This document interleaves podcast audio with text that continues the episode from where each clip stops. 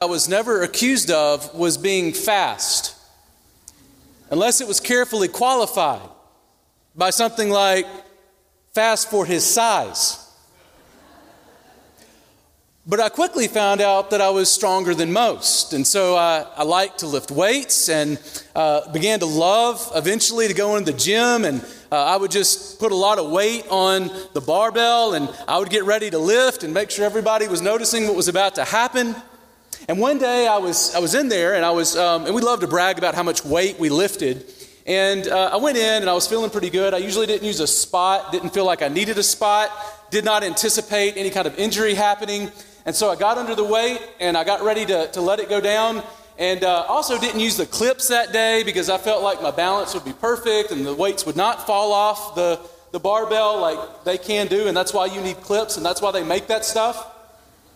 And so I'm going down, and as I go down, I quickly realize this is more weight than I've ever felt myself under before and it begins to tilt and the weights begin to come off and things get dangerous quick and I can't get it up and it's getting heavier and heavier until finally a friend sees me and he runs over and he, he catches it and saves me like just in the nick of time.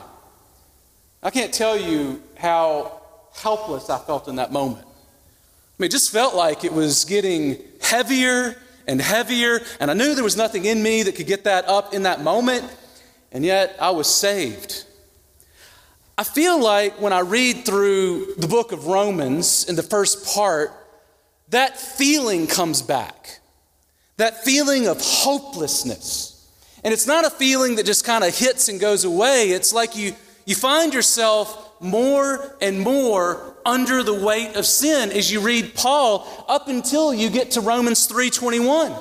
Up until that point, he is showing us that whether you are Jew or Gentile, you are a sinner you are under sin. You are hopeless before a righteous, just God. You're feeling like there's no way that I can get myself out from under this. I am powerless to help myself. That may be why Paul begins and ends his letter declaring in his ministry uh, it is to bring about the obedience of faith among all the nations. He wants them to know that there is a way by which you can be saved that is appealing to something outside of yourself. The obedience you need, it, it, requires something outside of you. And that's why he, Paul, he declares in Romans 1.16, I am not ashamed of the gospel because it is the power of God for salvation to whoever believes, to the Jew first, and also to the Greek.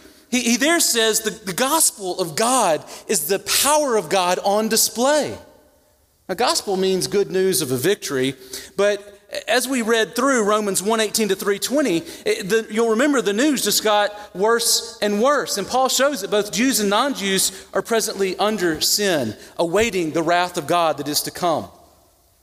Now, as we think about that, we, we also find that Paul says even the best parts of us in our flesh, those things apart from Christ that we boast in to others our wisdom, our education, our position, our wealth, our ingenuity, even those things which we, we boast in are part of the list of egregious sins that God calls his wrath down on against the Gentiles in Romans 130.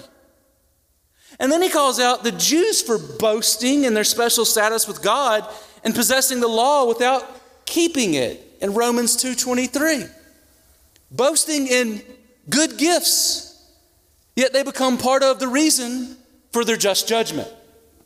And by the time we get to Romans 3:20, it almost feels like Mount Sinai itself has been dropped on our heads. And Paul says, "Go ahead. Lift it if you think you can." But you and I, we know that mountain, it does not budge under our own strength. That's when Paul explains the but now of the power of God on display in the gospel. That, that's that gospel that centers on justification by faith alone that we read about in Romans 3 21 to 26. See, the gospel doesn't come to, to spot sinners just in case they can't please God in their own strength. We know that that's a hopeless affair. No, the gospel boasts in the power of God to save the powerless And that's our big idea this morning. The, the gospel boasts in the power of God to save the powerless. And here's the good news if you're feeling weak and unable to, to please God this morning, the good news is that you are. But there's a gospel of a power outside of yourself that can come and save you. Now, notice first in verses 27 to 28 of our text this morning that justification by faith alone, it eliminates human boasting. Justification by faith alone, it, it eliminates boasting and, and human effort, the things that we can do ourselves. Now, if, you look at our text this morning, it begins in verse 27 with that word then in verse 27, and I, I believe it's pointing back to the verses that we just read about justification by faith alone. And Paul begins here by asking this question Then, now that we understand justification by faith alone, what becomes of our boasting? Now, who is boasting and what are they boasting in? What does Paul have in mind here? Well, we've seen that Gentiles and Jews, they both boast. But this specific, particular word used here for boasting is the same word uniquely that's used in Romans 2:17 when he's talking about Jewish boasting or relying on the Mosaic law and their covenant relationship with God. Understanding these things to give them a kind of hall pass against the last day of judgment. They presumed on God's grace rather than putting their faith in Him. Now, the boasting here is likely both nationalistic Understanding that Israel as a nation is under the protective orb of God's covenant grace. It is also likely a self righteous boasting. It is nationalistic and it is self righteous. Jews look to their status as the people of God, along with circumcision as a sign of the covenant, and their obedience to God and the law as the grounds of their expectations of God's grace towards them on the day of God's judgment. Now, you'll remember that Paul, again, has just laid out justification by faith alone. That is, the gospel of God that centers on Jesus Christ, who died on the cross as a sacrifice to satisfy God's just wrath for sinners. You want to talk about power? The power to push back the wrath of God is more than superhuman strength. This is an act that only God can do. See, faith in Jesus' sacrifice is the only way to make you right with God. There is no other way. There is no alternative plan. There is no plan B or C. There is only Jesus. No human can keep God's righteous standards and please Him apart from faith. See, justification by faith alone, it displays that only the power of God can save sinners who are powerless to save themselves. So Paul asks, What then does justification by faith alone do to Jews who are boasting in their possessions of the scriptures, or their sincere efforts to obey him the best they can, or their sacrifices for him, or their giftedness, or how much better they are than those around them, those, those ungodly pagan nations, or their birthright as Jews? And Paul says quickly, let me tell you what your boasting is good for nothing, it's excluded. Uh, the word for excluded here literally comes from a, a, Greek word that means to, to shut out. So you can see the, the image, pretty, pretty obvious. Uh, they didn't play baseball, so they wouldn't know what a shutout in baseball is. Many of you don't either. But it's the idea of, of basically shutting someone out of a room. They're not allowed in, they're not allowed to be in relationship with whatever's happening on the inside. See, Jews had to leave their boasting at the door of faith in Jesus Christ if they were going to walk through. If they wanted Christ, then they would have to walk away from their boasting. That's what Paul means when he says, By what kind of law? By a law of works? No, but by the law of faith. Now, I think he's using a, a word play here when he talks about the law of faith and the law of works. Law, as we've seen, can mean different things. Here, I think law is actually uh, better translated, as a lot of scholars say, as principle. So he's comparing and contrasting the principle of works with the principle of faith that he's just outlined in the verses above. And he's asking here, basically, what is it that kills boasting? Is it that principle of works or principle of faith? See, principle of works, Paul would say that that really does open the door to a, an opportunity in some way, at least in small measure, for human boasting. Maybe because you're having to accomplish it through effort. But the principle of faith is different. The principle of faith or justification by faith alone centers on the demonstration of the power of God to save someone who is absolutely powerless to save him or herself. That's what the principle of faith says. It's not that you just need to meet God in the middle, it's that you've got to be absolutely saved. You are not someone who is simply sick but dead. You're not simply someone that's in danger. You are desperate in need of help to be raised from death to life. Now, if the gospel shuts out human boasting for the Jew, then I think the same is true for me and you. If Jews could not boast in all the privileges that they had, then how much less or how much more do we feel the desperation that we have? Now, just to give you an illustration of this, I don't know if any of you have ever joined an exclusive club. Uh, the closest thing I have is a pastor's gathering every month that is just for senior pastors. Not a lot of people trying to break in. But there are exclusive clubs out there, like the Core Club in New York, where you are invited if you are an exceptional purpose, uh, person. You have done amazing things. If you do that, then you can gain access to rub shoulders with people like Bill Clinton and presidents. Now, it's your accomplishments that lead to an invitation to join, and you usually have to purchase a membership and pay hefty annual dues. You, you, you have to continue to re up, but most humans are shut out because they don't have enough success or fame or money. Access to God in the way that it is described in the Bible is actually the opposite of this. The only thing that gets me access to God is actually confessing my powerlessness under sin and trusting the power of God at the cross. But God chose what is foolish in the world to shame the wise. God chose what is weak in the world to shame the strong.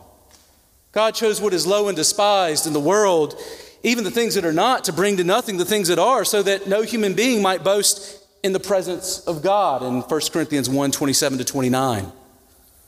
See, when we come to God, and we are looking for access with Him, we don't come with our best resume that runs like a highlight reel of all our greatest accomplishments, with maybe just a little of embellishment added in. No, you, you have to leave that actually at the door. To God's resume of His power on display in Christ at the cross is the only thing that gains you access in this world. Anyone can come in, but they have to leave every shred of confidence and boasting and human effort at the door. See, boasting in human accomplishments, they don't get you in in God's economy, they shut you out. Now, here's our problem the gospel, it commends a humble, sacrificial love that reflects the love that Christ has shown to us. You think about it, Christ did not come for us because of what he needed from us. He came to us because of the goodness of God and because we were the needy ones. Sin turns us inward, though. Sin makes us think more of ourselves than we should. So we brag. We fear, and, and can I say, I fear. I fear that, that people will miss my accomplishments. Are are you fearful this morning that someone is going to miss all that you have done, all of your faithfulness, all of the goodness that is in you? We fear that we will not get our fair share. We fear that we will miss out on the glory that we deserve. We become skeptical of others and paranoid about what others are thinking of us. We, we brag in lots of ways. We brag in shifty ways. You know what a shifty brag is? I mean, I know you know what a humble brag is, but do you know what a shifty brag is? Y'all, y'all, some of y'all know you're a shifty bragger. You brag on your golf game all day long. But you don't want to talk about how things are going at the house. You, you brag about how much money you made last year. You don't talk about how your wife in private is asking for a divorce. We're shifty in our bragging. Uh, we, we post pictures of how happy we are, how great our life is, so that we can create major FOMO in others, right? Fear of missing out on my great life. And yet you're actually feeling empty inside even as you post it. We brag in dishonest ways.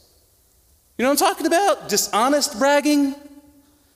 See, Phoenix is a growing city. Uh, we have businesses springing up everywhere. It's crazy. A lot of you are applying for new jobs, looking to, to move up or upwardly mobile. And as you do that, you are sending in your resume, you're filling out your resume, and you're putting forward your strengths as you're supposed to, but aren't you tempted sometimes to lie, to, to embellish, to get the job you want?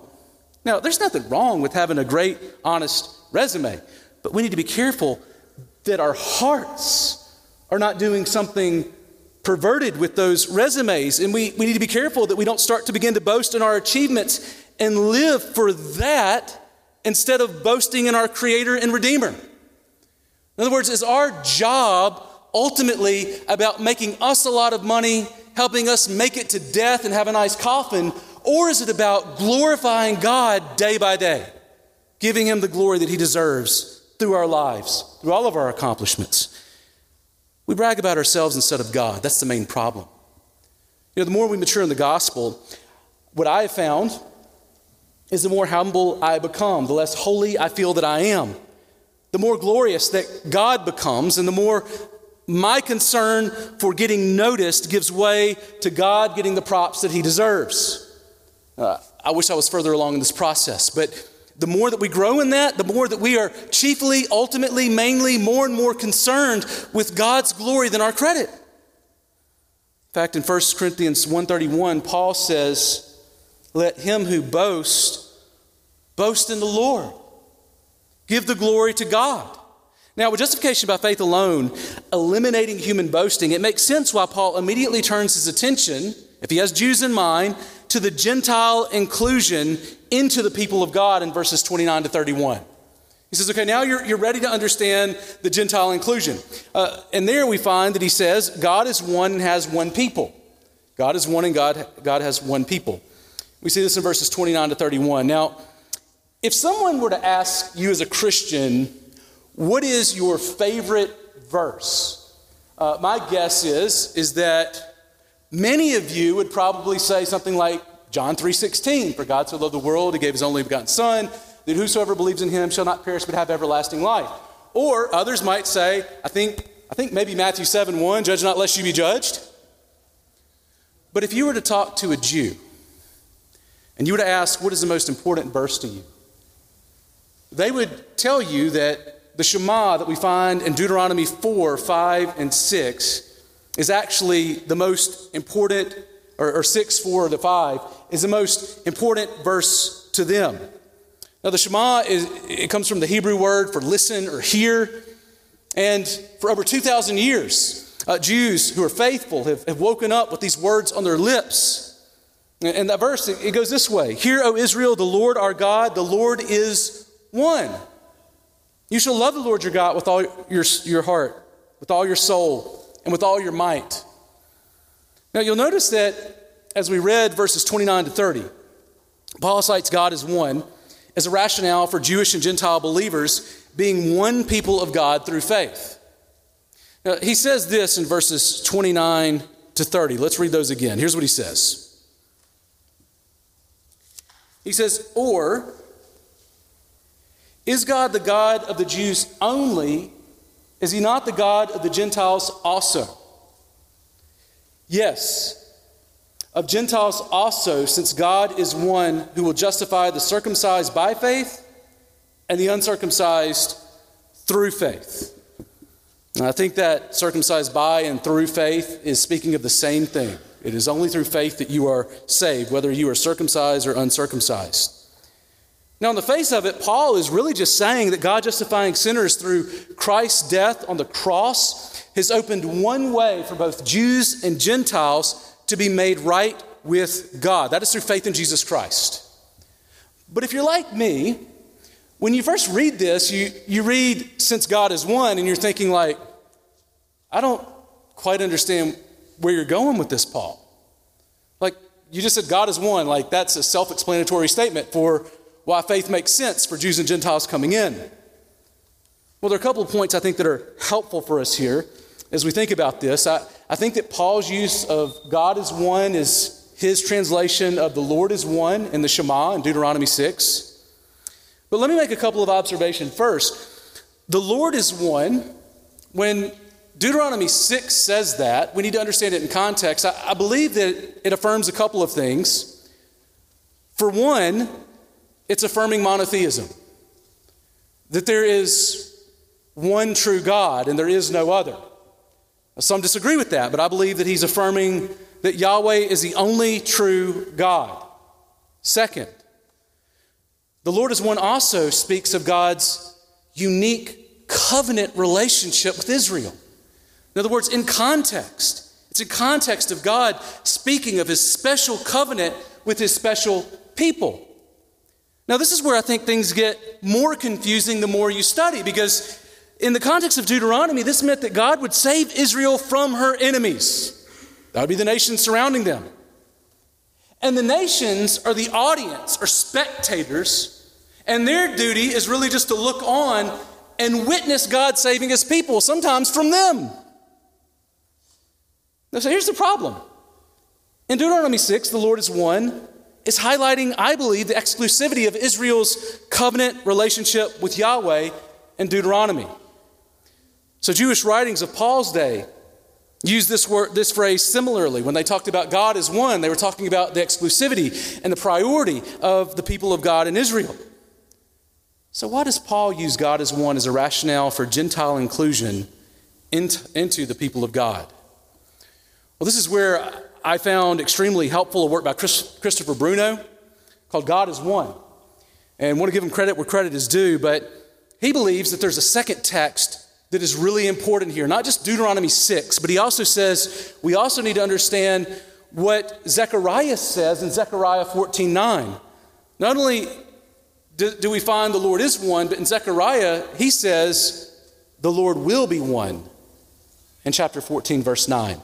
Now, in Zechariah 14, one of those minor prophets of the Old Testament, we find that the prophet is speaking of this future day of the Lord.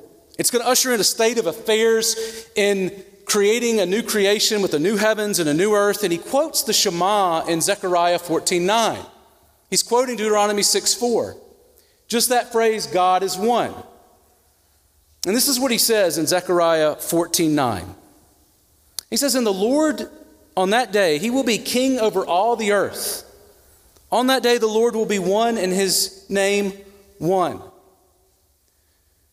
Now, if you're reading this, did you catch that Zechariah is saying that on that day God will be one? It's speaking of a future day of the Lord. And on that day, the Lord will be one and his name will be one. Now, on that day, the Lord is going to be king over all the earth, not just the promised land. He's, he's here pictured as he is elsewhere in the scriptures as king of all the earth. Now, I take this to describe a coming day when the Abrahamic promises of that offspring that would be a blessing to the nations are going to be fulfilled. And, and on that day, the nations we brought into covenant relationship with God, just like we read about in Isaiah chapter 2. Now, th- those who were shut out, they're on that day going to be brought in. And Zechariah then goes on to describe this reality more clearly in Zechariah 14 16. He says this Everyone who survives all of the nations that have come against Jerusalem shall go up year after year to worship the King, the Lord of hosts, and keep the feast, the feast of booths. All of the survivors from the nations, uh, they, shall be, they shall come together to worship God. They shall have access to worship God.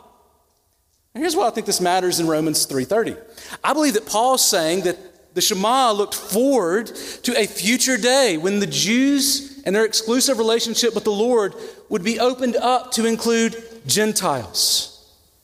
Now, the only way into a right relationship with the one true God is through faith in Jesus Christ alone. And at the cross, we witnessed the day that Zechariah anticipated where God would make a new and better covenant with Christ's people, with the law of faith and Christ's substitutionary death on our behalf at the center. It's a new day. Paul says that day has arrived. That's why justification by faith and the Gentile inclusion are, are stitched so tightly together here with God as one. Now, this is another way of talking about the already not yet of the promises of God. We see that Christ has ushered in some of the fulfillment already, but we have not yet experienced the fullness of what Zechariah promised. And so we await a greater fulfillment of that when Jesus returns. See, Zechariah is already being fulfilled through Gentiles like us coming to Jesus Christ. But we haven't experienced the fullness of what is to come. Now, I think that this explanation likely tips my hand to how I'm interpreting and understanding verse 31. Notice there that he says the principle of faith upholds the law. Now, this is informing how I understand verse 31, where Paul asks a last question. He says, Do we then overthrow the law by this faith? By no means. On the contrary, we uphold the law. See, Paul is asking a question. Some Jews accused him of actually believing. Does Paul and those with him overthrow, nullify, or make void the law? Paul says, by no means. Instead, we uphold or establish the law. Now, this has been understood in a number of ways that, that we uphold the law. But I think the most straightforward way that we can take it in context is that this phrase points to redemptive historical reality. Now, just to explain this by way of illustration, the way that Paul is understanding the law here in light of the gospel. When I was younger, I had friends, and we used to love basketball. I still love basketball. And we would watch Michael Jordan dunk on people, and we wanted to dunk on people, and so we would lower the goal. Have you ever done that so that you could like do dunks like you saw on TV? And then we would like rank the dunk. Sometimes we'd even bring a trampoline in, and we would jump up and we'd dunk, and it'd be like, oh yeah, it's just like Jordan, except for like the trampoline and the goal's like four feet tall. But what Paul's saying is, is that I think Jews cheated to keep the law and boast in it. No one truly keeps the law. I mean, if they were upholding the law, it was according to their standards where they lowered the rim and they brought in the trampoline. No one could meet, no human in, in the flesh and under sin could keep God's righteous standards. See, truly upholding the law meant no lowering of the goal, no trampolines. The Mosaic law is way higher than a 10 foot goal, though. I mean, it is, it reaches to heaven. And so here he's saying, like, you don't understand the law. You don't understand how high it is. It is so high that you can't reach it. And so you're lowering it to pretend as though it's attainable, as though you don't need Jesus. We're the ones that uphold the law. We understand it fully as God intended. You are powerless to save yourselves, to reach His standards, and that's why you needed Christ. See, we keep the law by faith in Jesus Christ. That is the only way to uphold the law. And by His Spirit, we then desire to keep His law. And He sanctifies us so that more and more we obey Him in Christ, and only in Christ, and only through God's strength. That's the desperate need that we have and the desperate need that's met in Jesus Christ. So boasting is excluded when God is a one with one people marked by one faith and the one Son, Jesus Christ. That's what Paul's saying. Now, let me close with some applications. First, I don't know who needs to know this or hear this this morning, but God opposes the proud. Okay, I know at least I need to hear that. God opposes the proud. James 4 6 says, God opposes the proud but gives grace to the humble. Now, don't miss this. That, that means, I believe, that your best works, those things that you are most proud of in and of yourself, could be just as dangerous as your worst sins. If they distract you from truly looking to and trusting in Christ alone for your salvation. Sometimes I get caught up in the trap of, you know, I know we're supposed to count our many blessings one by one. But sometimes I found in life when things have gotten really difficult, I've begun to count my sufferings one by one. And, and in that moment, I, I imagine that there's some reason by which God is not doing what He ought to do for me. Have you ever been there? Now, God's always doing way more than what we can imagine in any given moment, but somewhere in there, I know that as I am going through those sufferings, that God is patiently humbling me, delivering me from the sin of boasting in myself, so that I can be freed to see my deep need of God for what only God can do. And, and the, the more that I seek God, the more that I know God, the more that I sense that I need to know and trust Jesus more. Sometimes it takes amputation in our lives to get us to release the grip of self confidence, to give, up, give that up for more confidence in God. I'm not saying that God's not doing a lot of other stuff. I'm not saying that sometimes wicked sinners are the, the reason for our suffering, and, and God is uh, going to repay that justice on the last day as our great avenger. But I trust that God is even using those worst things for our good. Uh, second, we need to make sure that we beware of the counterfeit moralistic gospel. Now, I, I used to think that, you know, a lawless gospel where people just said, you know what the gospel means, I can live how I want, is like the worst thing in the world. Whereas a moralistic gospel where people were just like kind of like hard nosed about like keeping rules um, and rules that the Bible doesn't even really say are rules, and those who thought that like God's pleased with them because of how obedient they are, and it's really about how great they are that they're saved, and others really the problem with them is they aren't living like exactly like them in the Christianity that they live, and so they're not loved by God like they are. I used to think that that was like sort of, you know, not as dangerous as this, but like, you know, just not really healthy. I think that if we really understand salvation and justification by faith alone, what we find is, is that this understanding that God in some way shows us and accepts us based on something intrinsic to us is actually as far from the gospel as that lawless gospel. I mean, Paul makes plain here in Galatians that adding anything to faith in Christ as a means of being part of the people of God is not just regression of the gospel, it's an absolute suppression of it. So, watch your life and your doctrine closely for that subtle shift from boasting in God to boasting in ourselves. It is a kind of belief system that will make you sad. It's a belief system that does not live, uh, lead to uh, glorious relationship with Christ forever. Now, one way to tell that you've shifted from the gospel of God to that moralistic gospel is when you were going through difficult times, when you were going through suffering, and you begin to ask God questions like, What did I do to deserve this? God, haven't you seen how, how faithful I have been? We see both here a close connection to self pity and to pride. Pride. I, I deserve better. Have you not been watching what's been happening here? I mean, those guys, they're, those are the guys that need the suffering right now. I'm in a good place. Leave me alone. In fact, I was doing great until the suffering. If you just take it away, I'd be way holier than I am right now. And then it turns to, that pride turns to self pity. Woe is me. We begin to see our obedience as currency with God, and when He doesn't provide the services that we expect in return for our works, we become angry and hopeless and disillusioned. And we see God bless others, and we feel like God is robbing us when He blesses others. I mean, the moralistic gospel, it just leads to despair, but the gospel of God's grace, It gives us hope.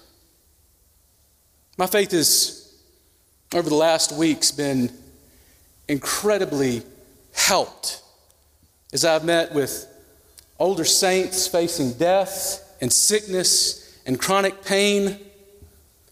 And you enter in as a pastor equipped with the Word of God, the Spirit of God, and prayer. And you're trying to, to bring some blessing to them. And, and then you hear these saints just boasting God, facing the, the darkness of, of what might come. And they're like, let me just tell you about how good God is. It's better than any seminary class. Third, nothing humbles the human heart like the gospel.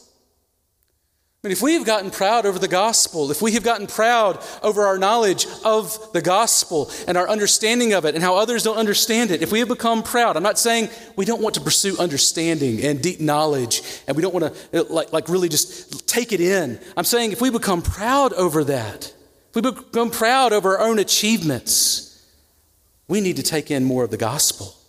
The cross reminds us that all of life is a grace gift from God. And we only have any hope because of our perfectly just God, sending his perfectly righteous Son to die on the cross to forgive complete sinners and give his righteousness in exchange for our sin and our guilt.